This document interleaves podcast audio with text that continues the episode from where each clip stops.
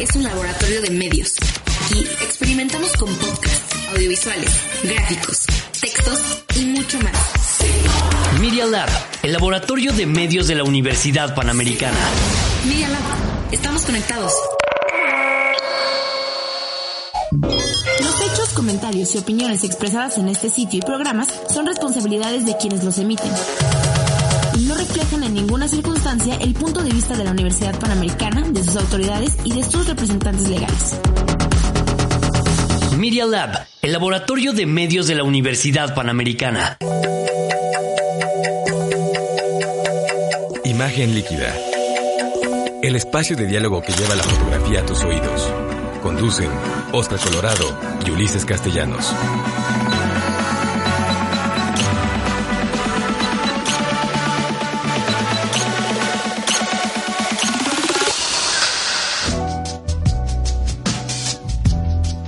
¿Qué tal amigos? ¿Cómo están? Me da mucho gusto saludarlos. Estamos de regreso en la décima temporada. Fíjense nada más, ya 10 temporadas de imagen líquida en nuestro programa número 111, el triple uno, mi querido Ulises. Y qué bueno que estamos de regreso, ¿verdad? ¿Cómo estás?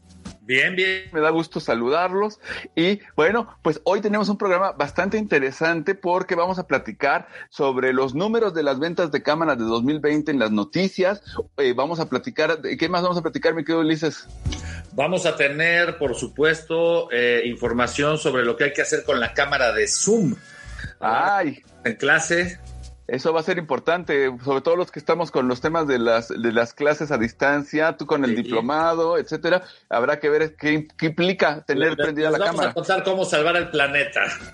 Muy bueno, eso va a estar bastante bien. Y también vamos a hablar que en Tennessee ya hay ciertos actos fotográficos, hechos fotográficos, conductas fotográficas que podrían clasificarse como delitos a partir de julio de este año. Entonces, bueno, va a estar nutrido la sección de noticias. Ulises nos va a platicar en Bitácora eh, también de sus temas de la semana. Yo les voy a platicar de temas de historia de la fotografía. Les voy a hablar sobre precisamente la cámara y creo que va a ser interesante nuestro programa, nuestro inicio de temporada. Veo que ya se están uniendo, me da muchísimo gusto.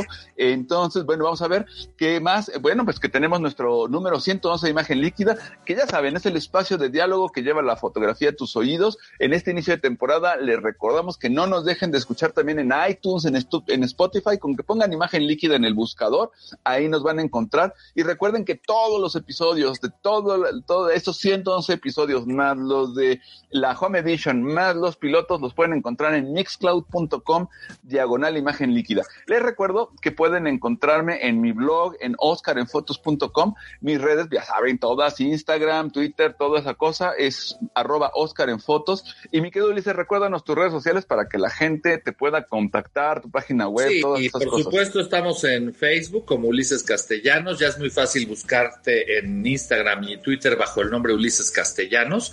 Pero también les recomiendo que asomen a mi página www que creen ulisescastellanos.com.mx. Ah, muy bien, bueno, qué bueno, qué bueno que, que no, no le pusiste como nuestros alumnos, ¿no? Que pone su cuenta de Instagram, princesita linda de este guion bajo 3787, porque no se entiende nada. Muy bien, Ulises. Pues, ¿qué les parece si vamos a nuestro primer corte, un minutito, y regresamos para hablar de las noticias? No se vayan porque estamos de vuelta en un minutito. Déjenos ahí comentarios en Facebook para mandarles saluditos. En esto estamos. Nos vemos en un minutito. No, me- no nos desconectamos.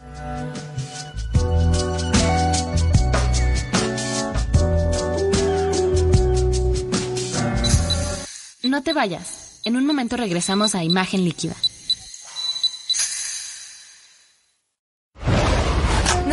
Despegues de Media Lab. Experimenta con nosotros. No te quedes fuera y sé parte de esto.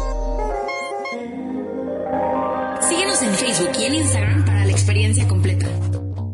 Búscanos en Instagram como arroba MediaLab-UP y descubre todo lo que tenemos preparado para ti. Encuéntranos como Media Lab UP. Media Lab. Pequeñas ideas que se convierten. Si eres de aquellos que se la pasa viendo TikToks muchas veces al día, es momento de que vayas al buscador de esta app y nos sigas.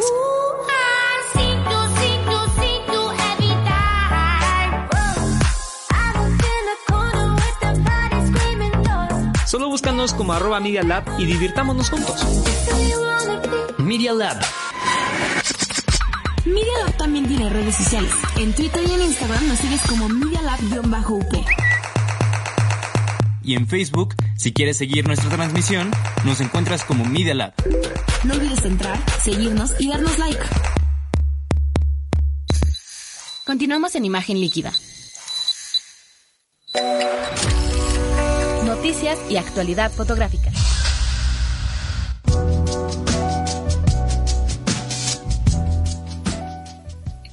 Pues ya estamos de regreso, queridos amigos. Mi querido Ulises, fíjate que le vamos a mandar saludos primero que nadie, a Claudia Martínez, que ya nos, ya nos escribió en el Facebook, Eugenio Robleda también nos está saludando, Janet Martínez, ¿cómo estás? Nos da mucho gusto, un saludazo con mucho cariño y mucho agradecimiento a mi queridísima Frida Bulos, que nos está viendo, nos dice que nos extrañaba, pues también nosotros extrañábamos hacerlo, el queridísimo Ramón Cruz, ¿cómo estás? Muchos saludos, Arturo Alarcón también nos está viendo desde Madrid, mi querido Ulises. Bueno, pues vamos a las noticias, si les parece bien. A ver, Ulises, a ver, a amigos, ¿qué les parece esta noticia?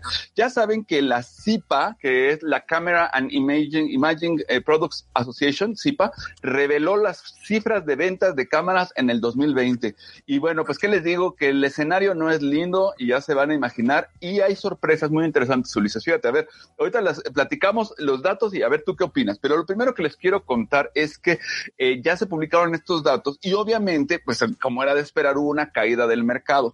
Pero curiosamente, no tuvo tanto que ver con el COVID. De hecho, el COVID parece ser que no cambió gran cosa los números en términos de las ventas de cámaras durante el año 2020 ya pasado. Bueno, esta es una tendencia más bien que viene desde hace 11 años, 10 años, 11 años. Y lo que está ocurriendo es que está en caída libre la venta de cámaras. Y de hecho, déjenme ver si les puedo compartir rápidamente para los que nos están viendo en nuestro, en nuestro Face, eh, que están viendo en la transmisión de Facebook Live en vivo. Les estoy eh, compartiendo las cifras, mi querido Ulises, ahí las pueden ver, pero lo que es muy importante de estas cifras es que resulta que han bajado mm, pues más o menos no números más, números menos, el 90% las ventas de cámaras en los últimos 10 años. Es más, simplemente Canon dice que, está, que el año pasado vendió el 8% de las cámaras que vendía en el 2010. Nada más imagínense, ahí tienen la gráfica, ahí se las pongo. Este es el, el cómo se ha comportado este mercado en los últimos 10 años. Entonces, ¿qué ocurre? Este dato, este dato, eh, permíteme Oscar, este dato es tremendo. Este dato de la última década de la caída de esta manera de casi el 90% de venta de cámaras, es el dato más contundente que hay de la revolución digital que implicó eh, toda la transformación desde los celulares hasta acá. Así es, efectivamente. Es, es impresionante. Así es, esa, esto no es producto del COVID, o sea, olvídense, el COVID es lo de menos. Esto es, como tú bien dices, Ulises, una tendencia, y es una tendencia que es evidentemente irreversible. Fíjate, Ulises, eh, y amigos que nos están escuchando, solamente Nikon en este año perdió 720 millones de dólares, de 720 millones de dólares y además está teniendo problemas serios. Por ejemplo, Nikon ya está reconfigurando el tema de las entregas y, ventas en Inglaterra, en el Reino Unido, por el tema del Brexit. Eso es un gran desastre. El mismo Nikon también le ha pegado durísimo que a, a partir del año pasado, ya lo platicamos en su momento, se iba de Brasil. Bueno, pero déjame decirte, Ulises, que es interesante porque no todo es malo Hoy fíjate que es evidente que se están vendiendo menos cámaras, ahí tenemos los números, pero lo que es curioso es que las cámaras que se están vendiendo son de la gama más alta, es decir, lo que está ocurriendo es que el mercado que se ha perdido es el de los consumidores, el del aficionado. ¿Por qué? Pues ya lo sabemos, lo, tú lo acabas de decir con mucha claridad, por los teléfonos inteligentes. Todos tenemos ahí la camarita, ¿no? O sea, digamos que la Cybershot, ¿no? Es la que ha, la que ha sufrido. Pero para los entusiastas y para los profesionales, la cosa ha cambiado. De hecho, el número de cámaras de esas categorías ha aumentado, por un lado, y por otro lado, se han vendido más cámaras más caras. Entonces, es una reconfiguración muy importante de la industria. Lo que está ocurriendo es que las empresas tienen que dejar de vender cámaras baratitas para vender cámaras que los entusiastas, los profesionales sí utilizan y que están dispuestos a pagar por ellas. No solamente es una hipótesis, está ocurriendo en este momento.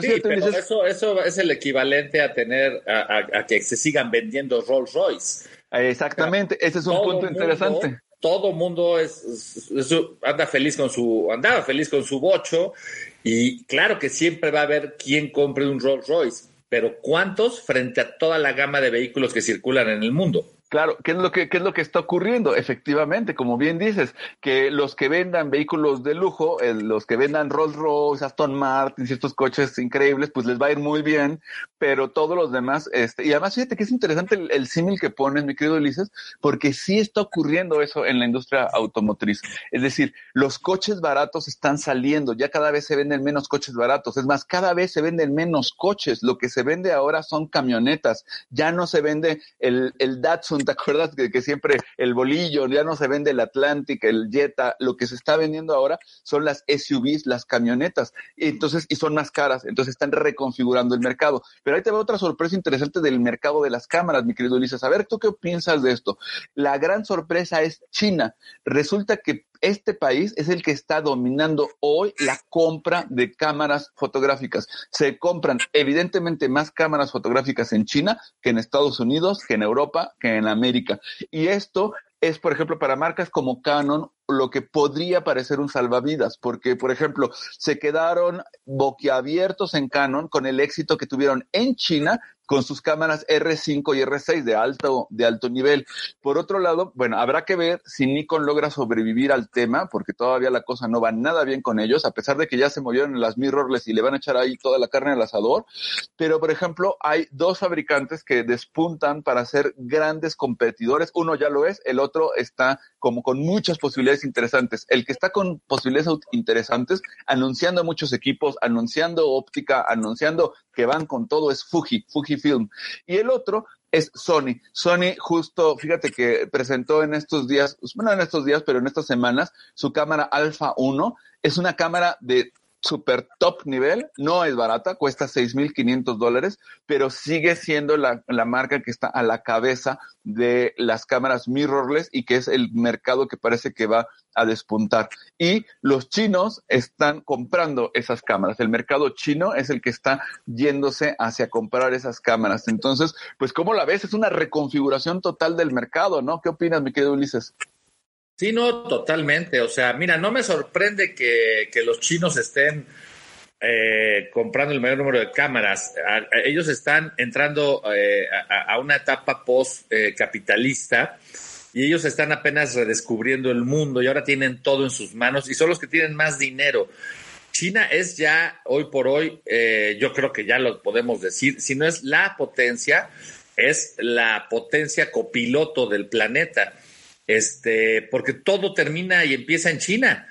Eh, ellos están salvando parte de la economía, eh, superaron rápidamente hasta cierto punto el tema de la, de la pandemia en términos de control de, de, contagios, mantienen una economía líquida muy poderosa, son el único país del mundo quizá que tiene más dineros del que debe. O sea, Estados Unidos está más endeudado que China, por ejemplo. Y son 1.300 millones de habitantes. O sea, estás hablando de la quinta parte del planeta aproximadamente. Ellos van a salvar lo que quede, este, lo que quede eh, en el mundo desde el punto de vista económico y, y me los imagino compre y compre cámaras, por supuesto. Sí, de hecho, fíjate, no sé si te platiqué, pero me pasó eh, hace pues como un año estando en Madrid, eh, por, ahí caí en una tienda del corte inglés, de estas muy nice, de, ya ves que hay como diferentes este, localizaciones del corte inglés, y carísimas las cosas, ¿no? O sea, bufandas de 200 euros, cosas así. Y fíjate que curiosamente en esa ocasión lo que vi, eh, la gente que veí comprando eran mujeres que eran chinas, claramente. Se notaba, este, sobre todo por el idioma de inmediato decías, a ver, no son coreanas, no son japonesas, son chinas. Entonces, bueno, ese es otro tema. Oye, Ulises, pues platícanos ahora sobre la cámara, eh, ¿qué ocurre cuando apagamos nuestra cámara en Zoom? Eh, bueno, pues mira, resulta que si nosotros les exigimos a nuestros alumnos, ya sabes cómo somos, de que enciendan la cámara porque nos sentimos muy solos del otro lado de la pantalla, eh, podríamos estar haciendo más daño al planeta de lo que imaginamos. Eso dicen los expertos. Ya después te voy a decir lo que yo pienso. Eh, un nuevo estudio realizado por investigadores de Purdue, de, en Yale y el MIT han descubierto que una hora de videoconferencia, o sea, incluso nuestro programa seguramente, emite hasta un kilogramo de dióxido de carbono y utiliza 12 litros de agua. O sea, en este programa estamos gastando 12 litros de agua con nuestras cámaras prendidas. Los científicos señalan que dejar la cámara apagada durante una videollamada de una hora podría reducir esta huella digamos, climática en 96%. Obvio, si lo apagas, básicamente no gastas me imagino que un, cierto nivel de energía.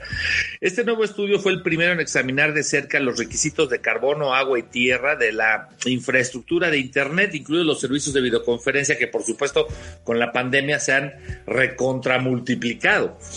Eh, y se ha vuelto totalmente omnipresente durante la crisis eh, de COVID-19. Dicen ellos que los sistemas bancarios te dicen que el impacto ambiental positivo de dejar de usar papel que eso se hizo cuando ya no te mandaban el estado de cuenta, pero nadie le dice el, bene el, beneficio de apagar la cámara o reducir la calidad de transmisión, es decir, nosotros ya dejamos de recibir estados de cuenta, la mayoría en, en nuestras casas y otros papeles, y ya le bajamos una rayita al calentamiento global, pero ahora resulta que por, por estar ocupados en estas pantallas, seguimos afectando al planeta. Total que somos una plaga, lo que hagamos va a afectar al planeta.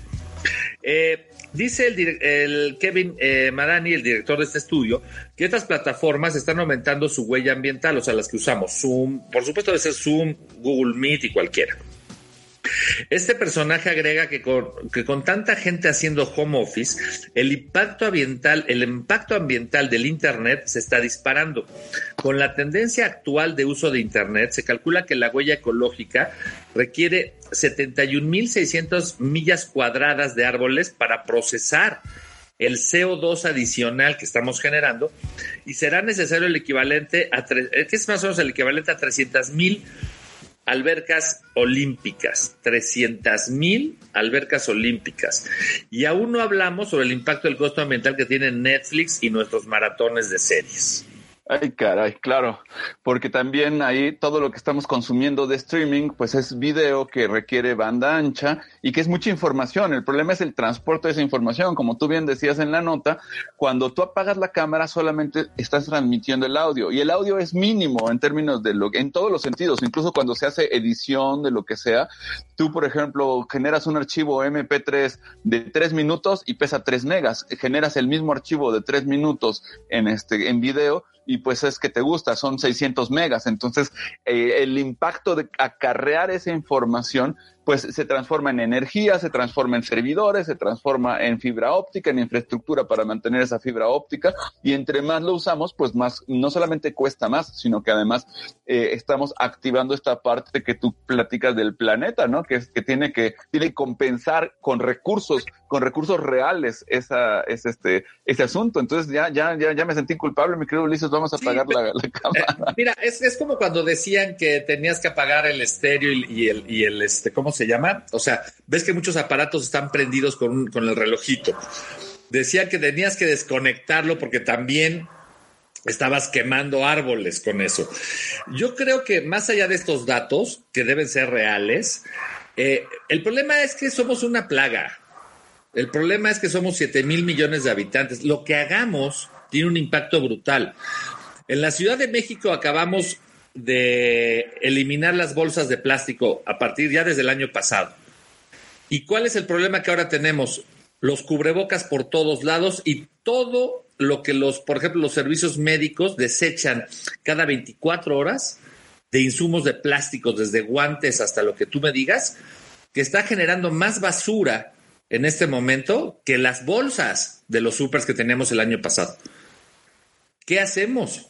Lo que Oye. hagamos, somos como chivos en cristalería, o sea, lo que hagamos destruye algo. Es que es, es, muy curioso lo que dices, Ulises, porque fíjate, por ejemplo, ahorita con la pandemia se supone que ha disminuido el nivel de uso de coches, el transporte, etcétera. Eso sí, eso sí también. Pero por otro lado, como tú bien dices, generamos más basura porque estamos comiendo todo el día, estamos todo el día consumiendo cosas, estamos viendo videoseries todo el día, estamos en videoconferencias todo el día. Entonces, como decía mi papá, una costra porosa, ¿no? Mi querido Ulises, o sea, cuando no es una es otra, ¿no? Sí, sí, sí, sí. sí. Mira, Oye, solo, para, sí. para, solo para descargar nuestra conciencia como fotógrafos. Imagínate si hubiéramos tenido esta conciencia ecológica en la época analógica, ¿sabes? ¿Cuánto daño le hizo al planeta 150 años de fotografía química? Sí, absolutamente. ocupábamos tóxica. y cuántos químicos tirábamos así, desde el laboratorio casero hasta el del periódico? No, y además, ¿sabes qué, Ulises? Es interesante lo que dices, porque en una época en la que había cero regulación de cualquier cosa, y lo que hacías es que, vámonos, el liposulfito, vamos al, al, al drenaje sin ningún problema. Fíjate, te quiero platicar un, un dato súper rápido de esto que platicabas. Me platicaba Eniac Martínez, este, que en paz descanse, queridísimo y extrañadísimo fotógrafo, cuando hizo su proyecto de basura, me, nos comentaba de un momento en el que conoció a un, un caso de un chico que se metió a un río de aguas negras, se cayó, lo que fuera. La cuestión es que se sumergió por accidente, no estaba jugando, no estaba tal, y el niño se murió. O sea, se intoxicó de tal manera por caer en este, en una, en un río de aguas negras que se murió así tal cual. Entonces esto nos habla de muchas bueno, cosas. Y esto me lleva a la última reflexión, ya terminamos con el tema. No olvidemos que el trabajo mejor pagado de los buzos son estos que se meten a las aguas negras a destapar, a quitar algo que está atorado. Han quitado coches, vacas y no me quiero imaginar en qué ambiente nadan con una escafandra. Son, es ganan un dineral porque hay tres que lo quieren hacer. Sí, sí, sí, me imagino. Oye, mi querido Ulises, antes de seguir en la siguiente nota, quiero mandar saludos porque se nos están acumulando muchísimos. Nuestra queridísima Yolanda, Yolanda Luna nos está viendo, Chema Cervantes también nos, nos manda saludos, José Mercado, siempre un gustazo, Andía Capitanachi nos está viendo, Elías Rataloín, Maleli Linares también, muchas gracias, los extrañábamos, mi queridísimo Luis Beltrán, amigazo del alma, Eric y Espíritu, Blena Benzara también nos está viendo, Marga Fuentes nos manda también un saludo, eh, Cruz también, como siempre, ah, queridísimo Juan Carlos Valdés, le mandamos un abrazote con todo nuestro cariño, Irene Sanz también dice que se nos echaba de menos en España, muchísimas gracias Irene, eh, Edgar Alejandro Hernández Cárdenas, que nos está viendo desde Guadalajara, nada menos, eh, también te mandamos un saludazo, Valeria Caballero, querida Vale, pues ya te puedes ver que estamos también recordando a nuestro queridísimo Eduardo Mir, que también qué gusto, Mauricio Borborena, saludos, nos está viendo desde Brasil, ¿qué más tenemos por ahí? Eh, dice, nos dice Valeria que el accidente del que habló Eniac fue el que sucedió en el Salto, Jalisco, una de las peores catástrofes de contaminación de nuestro país. Gracias, Vale, que nos, que nos platicas del qué caso concreto era el que, el que decía Eniac de este, de este tema, ¿no? Eddie Marín, saludos también, nos manda saludos desde Sprocket. Ah, el, el colectivo Sprocket, eh, les mandamos un abrazo y un saludo. Jorge Ramos nos dice, ah, eh, Jorge Ramos está poniendo el buzo que limpia las alcantarillas, lo está poniendo en, en Facebook Live, por si quieren echarle un ojito, ahí puede ser. Bueno, Ulises, pues, eh, te platico la última nota del día. Nos tenemos que ir medio rápido porque ya nos comimos un buena, una buena parte del tiempo, pero es sí, interesante. Cuéntanos, cuéntanos, cuéntanos. Resulta que el, en Estados Unidos, el estado de Tennessee podría prohibir ciertas actividades fotográficas. A ver, les platico el chisme. Los legisladores del estado de Tennessee están trabajando ahorita junto con la oficina del fiscal de distrito del condado de Sullivan, que ha presentado un proyecto de ley de, para que la legislatura a nivel estatal pueda expandir eso que ahora se llama como fotografía ilegal.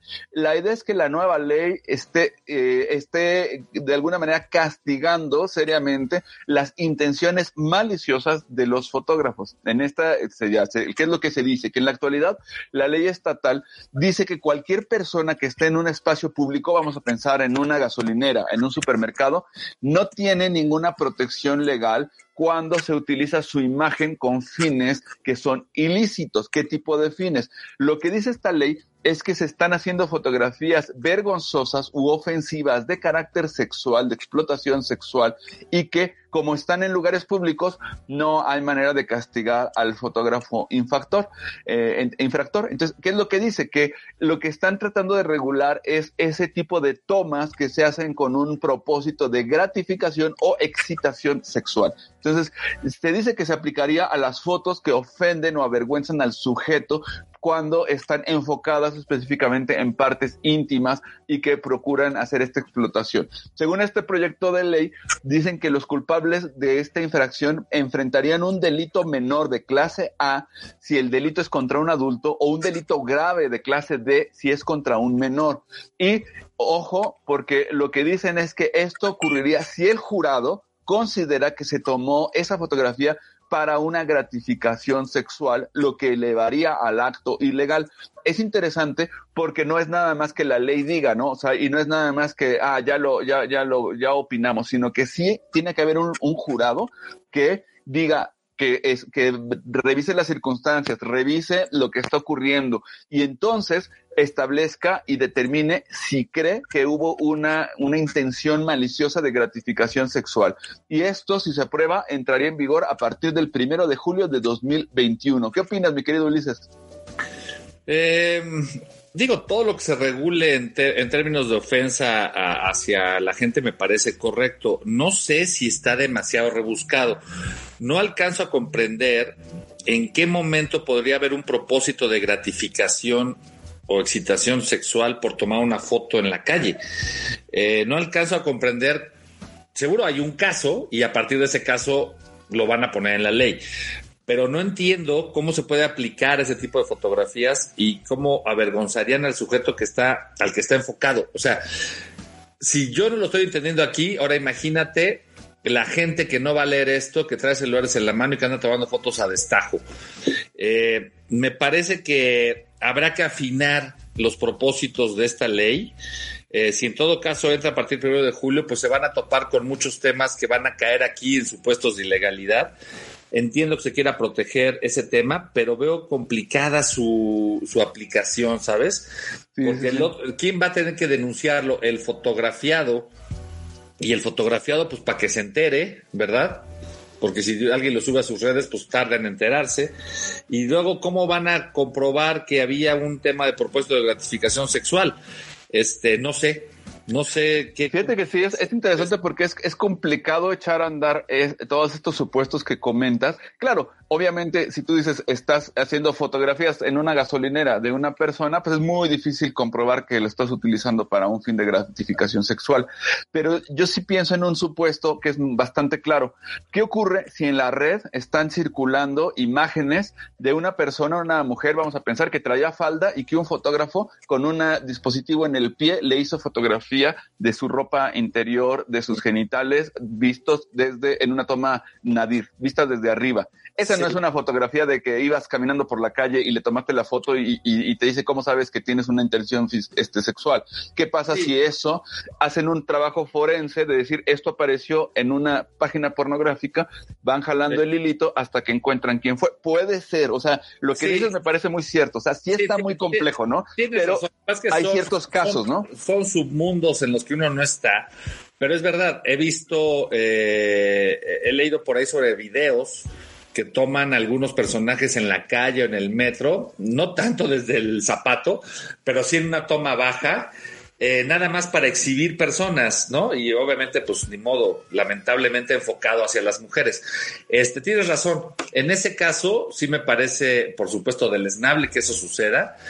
Eh, ya de por sí, aquí en México, simplemente esa fotografía o ese video ya es una violación a la intimidad. No, no requiere tanta especificación, porque realmente si alguien denuncia eso, este, procedería eh, una sanción. ¿Sabes qué es lo que me es parece? acoso, es acoso. Exacto. Aquí estaría tipificado como acoso. Yo creo que lo interesante de esta legislación y lo que está proponiendo es que no se trata nada más de una cacería de brujas y ni se trata nada más de una especie de explotación de, ah, Ulises me cayó gordo y entonces este, me tomó una foto en la calle y lo voy a denunciar por, porque él lo hizo con fines lascivos, por decir una idea.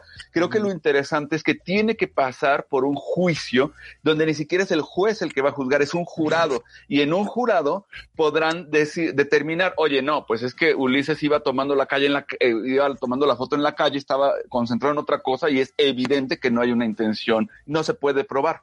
En cambio, el mismo jurado puede decir, oye, pues encontraron estas evidencias, son evidencias forenses, claramente había esta mala intención, entonces podrá, como no es una cosa como tan fría o tan dura de, de generar nada más un, ah, traías cámara y te vas a la, a la cárcel, sino que sí hay con un conjunto de cosas. El costo es que sea complicado, sea complicado de, de determinar, de hacer, pero afortunadamente, mi querido Ulises, pues ese es el trabajo de los jurados, ahí le tendrán que echar ganas a determinar si las circunstancias están ahí o no. Bueno, pues ¿qué les parece si nos vamos a nuestro siguiente corte, un minutito para volver con Bitácora Visual? ¿Te parece bien, mi querido Ulises? Me parece perfecto. Bueno, pues vámonos a nuestro segundo corte, nada más un minuto y regresamos aquí con imagen líquida.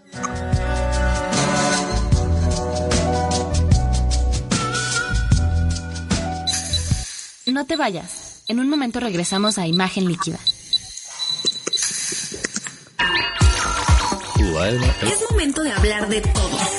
¿Todo? ¿Qué es todo? Media Lab se compone de un poquito de todo. Laboratorio de Medios de la Universidad Panamericana. Cine, deportes, arte, series, lifestyle, videojuegos, música, noticias, wellness y cultura. El Laboratorio de Medios de la Universidad Panamericana. Experimenta con nosotros, no te quedes fuera y sé parte de esto. Media Lab, estamos conectados. Media Lab, desarrollando ideas y medios en medialab.up.edu.mx. En Instagram y en Twitter nos puedes seguir como Media Lab-UP. Regresamos.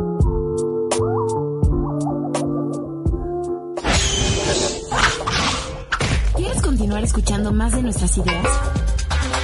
Ingresa a Spotify o Apple Podcast y búscanos como Media Lab.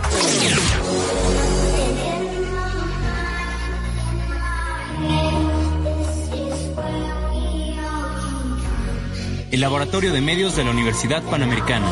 Escuchas Media Lab. Experimentando sensaciones auditivas.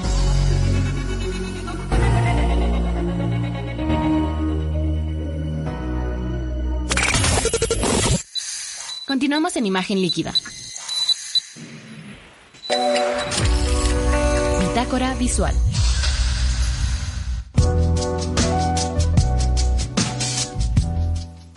Bueno, pues estamos de regreso y por aquí también nos está mandando saludos, tío, eh, tío Vic, nos da mucho gusto saludarte.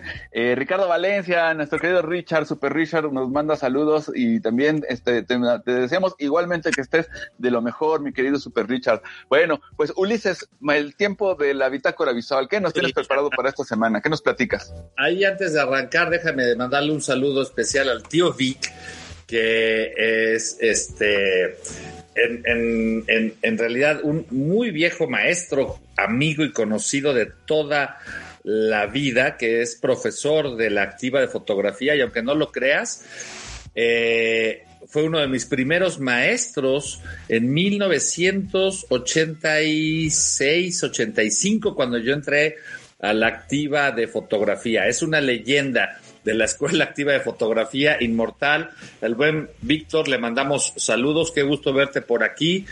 Y estamos, este, estamos por supuesto en línea. Un gustazo por acá, este, Víctor. Ahora, vamos a hablar de, de, la nota, digamos, de con la que arrancamos el mes de febrero. Y este, pues las buenas noticias son que la vida sigue y que, y que va a seguir en medio de la pandemia. El año pasado eh, se canceló la edición número 10 del Festival Internacional de la Imagen y que se hace allá en Pachuca, Hidalgo y en general en el resto del estado. Y ahora tenemos la buena noticia de que se va a realizar en abril de este año en de manera virtual, obviamente, ¿no? Las fechas, la fecha va a ser una semana del 23 al 30 de abril de 2021 de manera virtual, teniendo como tema el agua y por supuesto siempre hay un país invitado, en este caso es Georgia. El, faltan menos de 80 días ya, si revisan su página y se asoman ahorita a la página del FINI, ahí hay un contador, faltan 78 días ya, para esta nueva edición, la número 10 de manera eh, consecutiva. Y eh, el FINI es un festival organizado por la Universidad Autónoma del Estado de Hidalgo, obviamente a través de la División de Extensión de Cultura. Y eh, la otra novedad es que en esta ocasión eh, está dirigido por la fotógrafa y maestra y amiga Frida Bulos, quien es la subdirectora del festival, pero realmente ella responde operativamente por todo lo que vendrá. Yo espero que valdría la pena incluso que la tengamos en el programa, mi estimado Oscar. Oh, sí, claro. Eh, a ver si en una o dos semanas hay que ver con Frida cuándo puede, para que nos cuente de lo que viene, presentaciones. Yo puedo adelantarles que vamos a presentar, iba a ser presencial, pero lo vamos a hacer de manera virtual con el querido eh, maestro Francisco Mata. Me va a tocar presentar el libro del Corona Libro con él y vamos a platicar de, lo, de las fotografías de, de pandemia del año pasado. Y eh, según entiendo también hay talleres, hay un concurso muy importante que ya está echado a andar y que también se van a dar a conocer los ganadores. Este festival es un encuentro multidisciplinario que pretende promover, difundir, apreciar la creación fotográfica y artística en muchas vertientes. Yo recuerdo bien la primera edición que se llevó a cabo exactamente hace 10 años, fíjate, va a ser en, eh, para este abril-mayo de 2021, van a ser 10 años de la primera edición. Recuerdo muy bien el lanzamiento de este esfuerzo, porque en su momento me, buscó Lorena, Lorena Campbell, quien lo dirigió en los primeros años, básicamente los primeros nueve, eh, donde nosotros, este, cuando yo dirigía la Fundación Pedro Meyer, nosotros hicimos el lanzamiento y presentación del FINI aquí en Ciudad de México. Me acuerdo que vino el rector de la universidad y lo presentamos ahí en Coyoacán y lanzamos, digamos, el anuncio del primer, de la primera edición del FINI, que eh, por supuesto, no podía ser en otra ciudad que donde está la sede, por supuesto, de la fototeca del buen Juan Carlos Valdés y que de alguna manera es un faro para la fotografía ya en nuestro, en nuestro país, el, el, el estado de Hidalgo. Me encanta que sigan manteniendo el, festival. Este festival nace en el contexto de los 50 años de la fundación de la Universidad Autónoma del Estado de Hidalgo. Eh, ahora ya está por cumplir 60 años esta misma universidad y por fortuna han mantenido este festival. Yo fui jurado de su primer concurso hace 10 años, junto con Teresa Franco, David Adamson, eh, Cardi, Javier Hinojosa, eh, Camil Simin y Alberto Ruiz Sánchez, y a lo largo de las distintas ediciones he participado de muchas otras maneras. Eh, por lo tanto, me da mucho gusto que se mantenga vivo esto. Esta sí va a ser un reto para Frida y en general para la universidad que sea eh, de manera remota, pero me parece que le va a dar un alcance mayor. Es un poco lo que hemos experimentado nosotros en la Fundación Poniatowska con el propio diplomado de fotografía, donde tenemos al, al 50% de nuestros alumnos ya no son de la Ciudad de México y ya no son solamente del país. Tenemos gente que está conectada desde Europa, desde América Central o América del Sur y eso ha abierto la posibilidad a que las cosas realmente se conviertan en temas eh, supranacionales, que rompan fronteras. Oye, Ulises, eh, eso es, perdón que te interrumpa, pero sí. esto que dices es súper interesante porque, bueno, sabemos que desde estos 10 años que tú platicas de trayectoria del FINI, que ha sido definitivamente uno de estos faros, como tú bien dices, de, de la cultura fotográfica, del interés por la fotografía. También en la ocasión que me, me tocó eh, ser jurado junto con John Foncuberta, junto con Edgar Ladrón de Guevara, eh, etcétera. Eh, el nivel de potencia de este festival es difícil de aquilatar hasta que estás en un, en un, en un gran auditorio que está abarrotado de gente joven, etcétera. Y, y, es muy interesante, pero eso es una experiencia que nuestros amigos en Europa, como bien dices, en España, nuestros amigos de Chile, nuestros amigos de Perú, pues no lo podían, no lo podían vivir porque están, este, es muy difícil el tema de trasladarte a, a, a México para hacer ese tipo de cosas, pero que ahora me parece que es una gran oportunidad para que el FINI se abra como un festival que tiene una categoría impresionante y a los amigos que nos están viendo de verdad los invitamos y vamos a sin duda a invitar a nuestra queridísima Frida para que nos platique más y para que puedan participar de esto, que de otra manera sería muy complicado ir a una, una conferencia, venir a una exposición, eh, darle seguimiento al premio de fotografía que dan tan importante. Entonces creo que es una, como dicen, finalmente siempre hay una oportunidad y que está escondida detrás de, este problema de decir ahora lo tenemos que hacer en línea, ¿no? Y bueno, pues aquí el problema es que le va a pegar a, a nuestra querida Frida en el trabajo que eso implica, pero al mismo tiempo es una oportunidad, ¿no? Sí, sí, sí, ni modo. Ahora sí que se van a, se van a llenar muchas albercas olímpicas de agua que se va a tirar por las pantallas de lo que dijimos, porque es inevitable. Este, ahora, hay una cosa que sí vamos a extrañar del fini presencial, de la vieja normalidad. La verdad es que este tipo de festivales funcionan muy bien en ciudades pequeñas, como el caso de Pachuca, porque todo el mundo se mantiene como en un circuito y no te dispersas tanto como si haces un festival de esa categoría en Ciudad de México. Por ejemplo, los festivales que yo conozco a nivel internacional, por ejemplo, el de Perpiñán, el de sur de Francia, que es en, un, en una ciudad quizás hasta más pequeña que Pachuca, es muy agradable la convivencia y la coexistencia con nueve, diez exposiciones en un rango de 20 o 30 cuadras alrededor, porque todos los fotógrafos coincidimos en la exposición X, en la exposición Y, comes en los lugarcitos.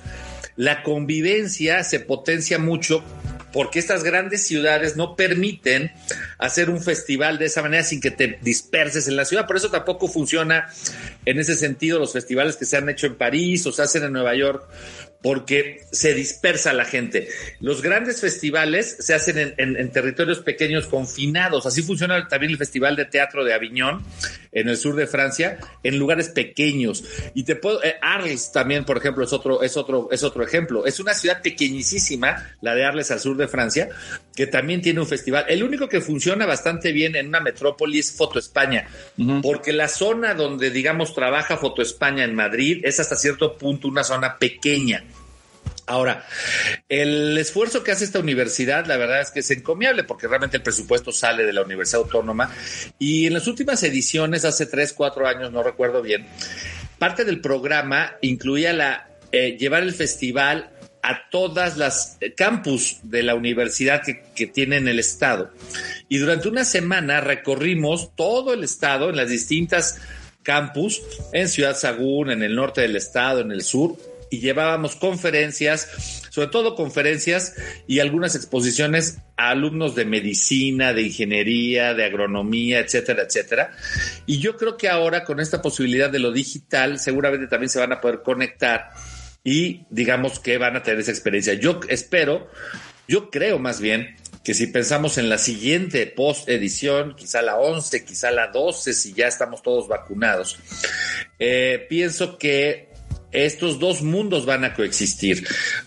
Va a haber actividades o deberá haber actividades presenciales y deberá haber ya una línea permanente de streaming donde se vea todo lo que esté pasando en un festival de este corte y vamos a tratar de incorporar lo mejor de la vieja normalidad con la nueva normalidad. Me imagino que para allá vamos en todos. Por lo pronto le deseamos mucha suerte a la universidad, a Frida, a todos los que trabajan en, eh, en torno al Festival Internacional de, de, la Imagen y esperamos pronto tener a Frida por acá para que nos cuente a detalle talleres, eventos y demás. Por lo pronto se pueden meter a la página del FINI que es, eh, la página es UA, la voy a poner en el Facebook, pero es uaeh.edu.mx. Eh, si le ponen FINI en Google, los va a llevar a esta dirección. Este, yo se las voy a poner por lo pronto en, en, el chat del Facebook para que vean ahí incluso ediciones anteriores, para que vean qué países han estado antes y quiénes han estado en el festival. Eso es lo que veo para adelante, mi estimado. Oye, pues súper interesante. Creo que es, es un, uno de estos eventos que son fiestas de la, de la fotografía. Yo pienso que todos los esfuerzos que se hacen para poder llegar a todo el mundo, pues me parece que son encomiables, importantes y, y bueno, y cuando lo hacen nuestros queridísimos amigos, como en este caso Frida, y que ahora le toca estar a la cabeza de esta actividad tan, tan importante, pues es, un, es una responsabilidad enorme, pero también es una huella que se queda en la cultura fotográfica nacional, internacional. Entonces creo que sin ninguna duda es algo que vale la pena por todos lados. Oye, mi querido Ulises, pues qué interesante, pues a ver, vamos a hablar con nuestra querida Frida para que se nos una. Y pues, ¿qué te parece si vamos a nuestras siguientes secciones? Muchas gracias por ponernos en el radar, eh, en el punto de mira a esta en esta, a este evento tan importante, el Festival Internacional de la Imagen, organizado por la Universidad eh, Autónoma del Estado de Hidalgo. ¿Qué les parece si vamos a nuestra siguiente sección?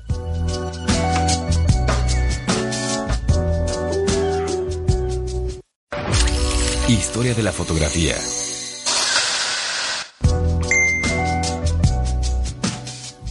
Muy bien, pues estamos de regreso ahora con la historia de la fotografía y yo solamente quiero platicarles algo muy rápido que tiene que ver con qué ocurría en el siglo XIX. Tuvimos hace muy poquito tiempo, eh, la semana pasada, una reunión con un, el diálogo fotográfico con el maestro, queridísimo amigo Juan Carlos Valdés. Él nos habló de la fotografía, el papel de la memoria, lo que está ocurriendo hoy en día con los acervos, etcétera. Y esto pues me trae a, reflexionar que a veces se nos olvida la eh, enorme y súper honda historia y, la repercusión que tuvo la fotografía en el siglo XIX. Entonces yo les quería platicar súper rápido, mi querido Ulises, queridos amigos que nos están viendo, que yo creo que lo interesante es como esta dicotomía, esta división que se dio en la fotografía del siglo XIX entre dos cosas, entre la ciencia y el arte. Yo creo que a veces no hay que olvidarnos que la fotografía surge en, eh, en 1839, pero surge presentada ante la Academia de Ciencias de París. Y esto importa muchísimo porque quienes vieron este invento por primera vez eh, fueron los científicos eh, franceses. Y entonces, claro, el, científico vio ciencia detrás de, la fotografía y trató de encontrar toda suerte de, de usos científicos, de registro de experimentos, de registros sociales con fines de experimentación, incluso pues, recordemos también que la antropología fue una ciencia que fue creciendo también en el siglo en el siglo XIX. Entonces me parece que es muy interesante que se da todo un boom enorme, por ejemplo, de la fotografía forense, de la fotografía de criminalística, etcétera, impulsada por esta idea de la fotografía como un eh, eh, auxiliar de la ciencia. Pero yo creo que una de las cosas muy interesantes, mi querido Ulises y queridos amigos que nos, que nos acompañan, es que la fotografía es vista como ciencia, pero desde el primer día surge como un medio de expresión personal. Justo ayer platicando con nuestros alumnos de la Panamericana hablábamos de este primer, esta primera fotografía creada, armada, que fue la de el ahogado de Hippolyte Bayard, este hombre que decía, pues yo también soy padre de la fotografía y yo lo que quiero aquí es que se me reconozca y crea toda una pues crea toda una, una eh, fotografía, un daguerrotipo, bueno, no, seguramente era un, hipol, un hipolitotipo, ¿no? Este, porque era su propio proceso, pero donde está protestando porque no se le reconoce que es un padre de la fotografía. Y esto tiene una importancia enorme porque a partir de ahí surge la fotografía también como un elemento de expresión y luego de expresión artística. Pienso en gente como Legray, que son de los primeros que empiezan a utilizar la cámara ya no para dirigirla a los grupos criminales, forenses, a hacer fotografía de arqueología, de, de lugares exóticos, como también lo que hacía en su momento Felice Beato, ¿no? Este, pero lo importante es que se empieza a convertir en una forma de expresión personal y estética. Y aquí es donde surgen pues figuras verdaderamente enormes como las de Julia Margaret Cameron, como la de Clementina Howarden, que us, usan la fotografía como un medio de expresión estético, pero también como medios de expresión social, ¿no? De, de, de, pues, de inconformidad social, como lo que hizo Jacob Rees al momento de estar, eh, pues, haciendo estas fotografías en las comisarías de policía en Nueva York, donde denunciaba el, las terribles condiciones en las que vivía eh, los inmigrantes que, que, estaban llegando de diferentes países, sobre todo de Europa, a Nueva York, etcétera. Entonces creo que eh, yo quería hacer un recuento muy rápido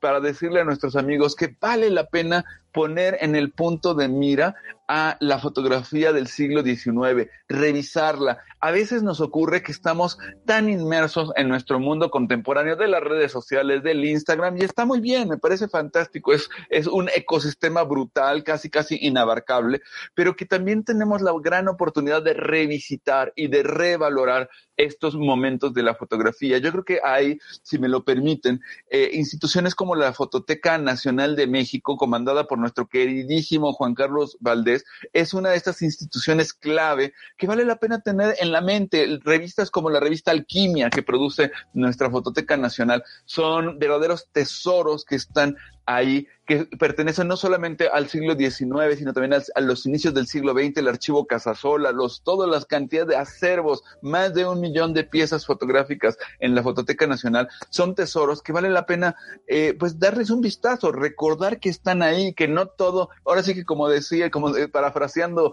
las palabras del Evangelio, pues no solamente de Instagram vive el fotógrafo, no solamente de redes sociales vivimos, también nos podemos alimentar de todo eso que en el siglo XIX tan importante y que nos puede hacer recordar las raíces de por qué nos interesa tanto la fotografía hoy. Yo creo, Ulises, que una de las cosas que a mí siempre me ha apasionado de la fotografía es esta gran posibilidad de que se convierta en una pasión, pero no de ahorita, no, no, no nada más nuestros jóvenes que hacen millones y millones de fotografías eh, que suben al Instagram, sino lo que sea, el, cómo desató una pasión tan profunda eh, la creación de imágenes fotográficas desde el momento mismo de su presentación, desde 1839. Y yo siempre me quedo intrigado de decir, bueno, pues sí, es que en 1839 pues había pocos medios de comunicación, eh, es, no, nunca se había visto ese tipo de desarrollo, pues es lógico que hubiera sido un boom. Pero ¿cómo se mantiene un boom de este tamaño a lo largo de 182 años? Pues eso es un gran misterio y por eso pues a mí me gusta tanto desentrañar la historia de la fotografía. Bueno, pues ¿qué les parece? Sí, ya nos vamos prácticamente a la recta final de nuestro programa. Vamos a un tema adicional que les quiero platicar en nuestro siguiente segmento de tema de actualidad. Entonces vamos a ello y seguimos platicando.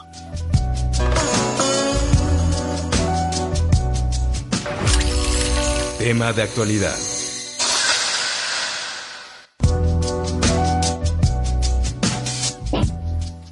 Bien, pues estamos de regreso. Quiero platicarles de un pequeño tema.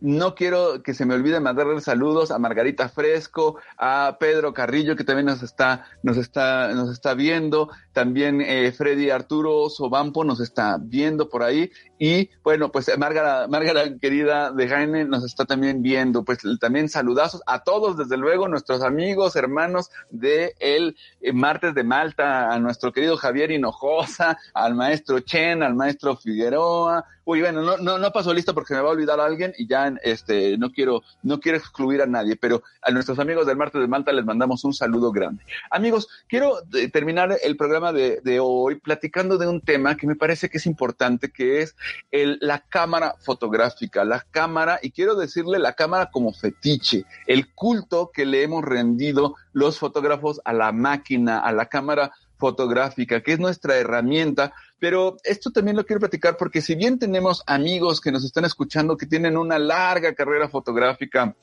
una trayectoria enorme y una experimentación con nuestro medio. También nos escuchan amigos que apenas están metiendo al mundo de la fotografía, que son entusiastas, que se compraron su cámara, etcétera. Y creo que para, para todos, pienso que hay un momento en la vida fotográfica donde podemos tener una tentación y que es la de que el hecho de tener una mejor cámara nos va a volver mejores fotógrafos. No, es que ahora sí voy a tener el avión, esta cámara que platicábamos, mi querido Ulises, de la Alfa 1 de 6.500 dólares. No, hombre, el día que yo tengo una de esos, ese día sí voy a hacer unas fotos increíbles. Cuando realmente a veces se nos puede olvidar que a los fotógrafos que la máquina es una herramienta, la, máquina fotográfica, como le dicen en Chile, todavía me gusta mucho ese término, ¿no? No solamente la cámara, es la máquina fotográfica, la máquina de hacer fotos.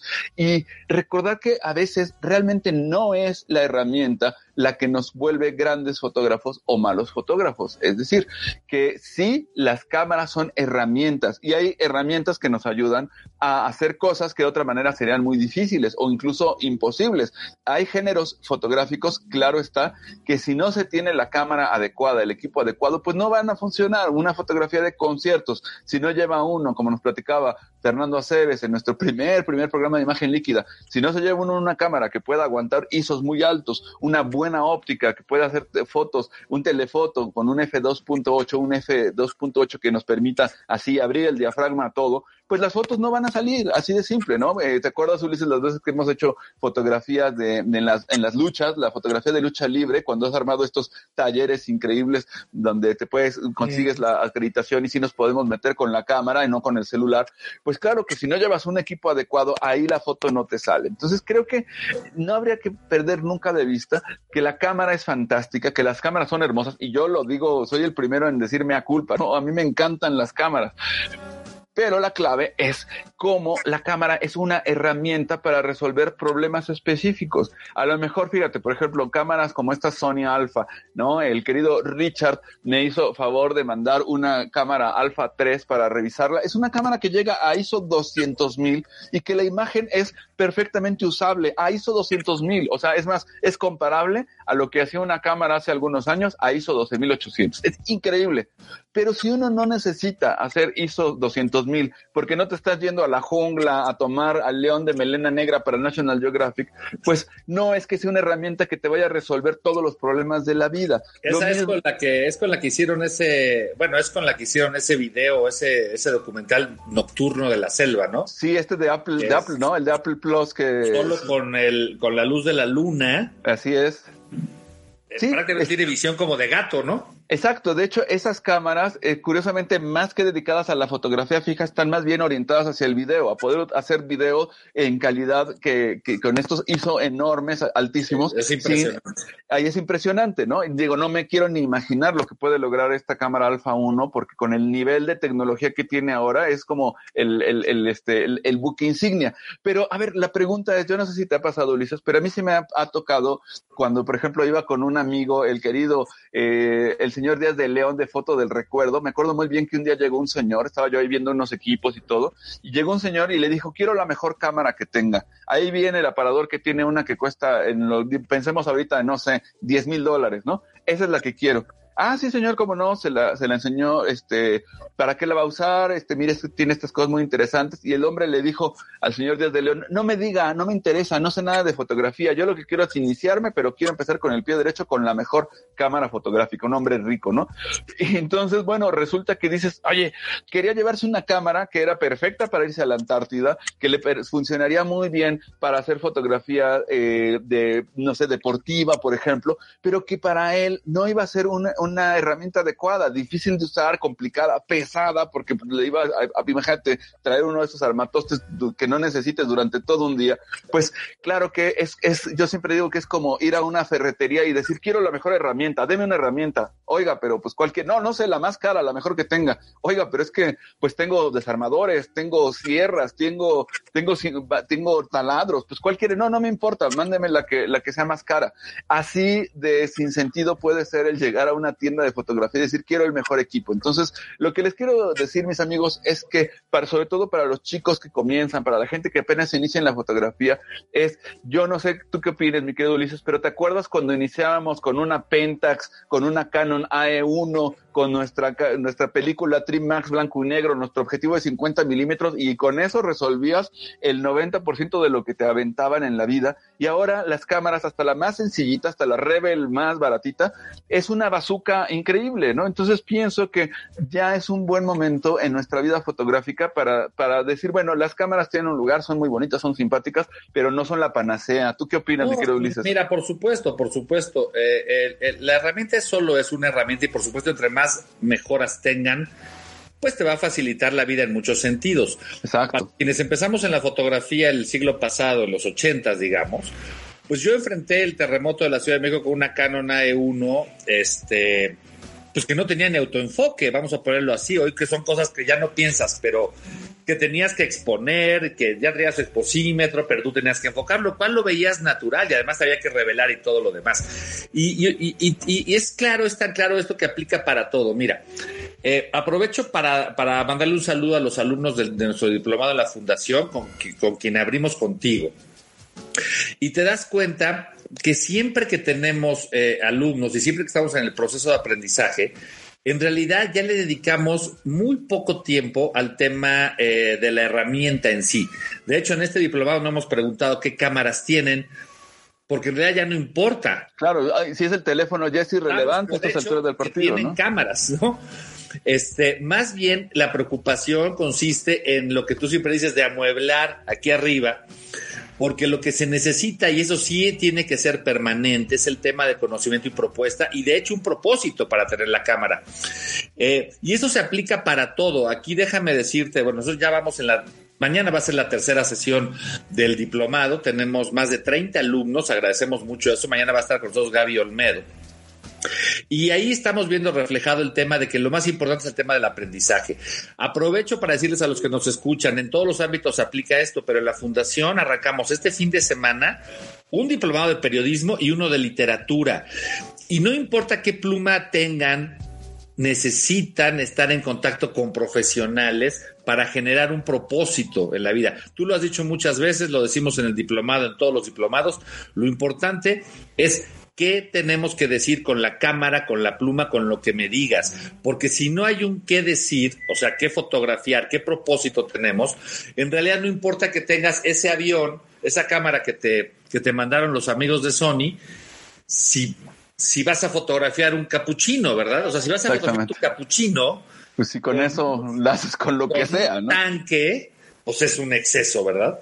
Entonces, lo que importa es el contenido y una buena herramienta, una herramienta competitiva con lo contemporáneo. Exacto, una herramienta que te sirva para lo que quieras hacer y por eso se ven también cámaras tan caras y por eso también hay ópticas tan específicas, porque hay problemas específicos que hay que resolver y, eso está muy bien, ¿no? Y volvamos, y volvamos al ejemplo de, del inicio del programa. O sea, del punto A al punto B te lleva igual un bocho que un Rolls Royce.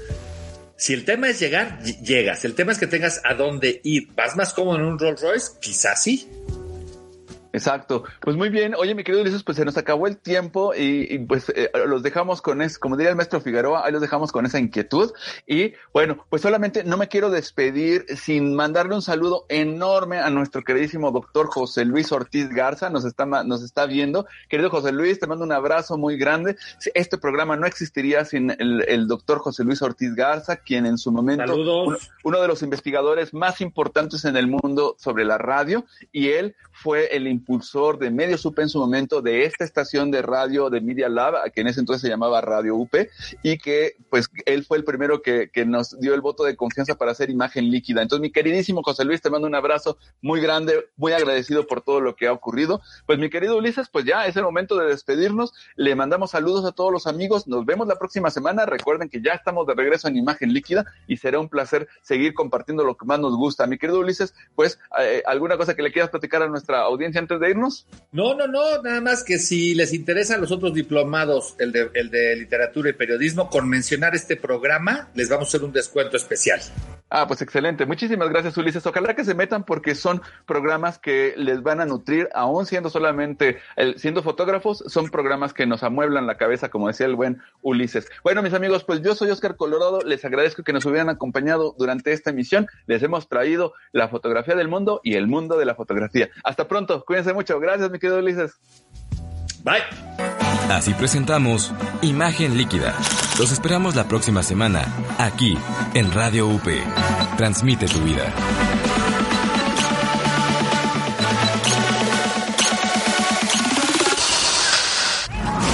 Media Lab es un laboratorio de medios. Aquí experimentamos con podcasts, audiovisuales, gráficos, textos y mucho más. Media Lab, el laboratorio de medios de la Universidad Panamericana. Media Lab, estamos conectados.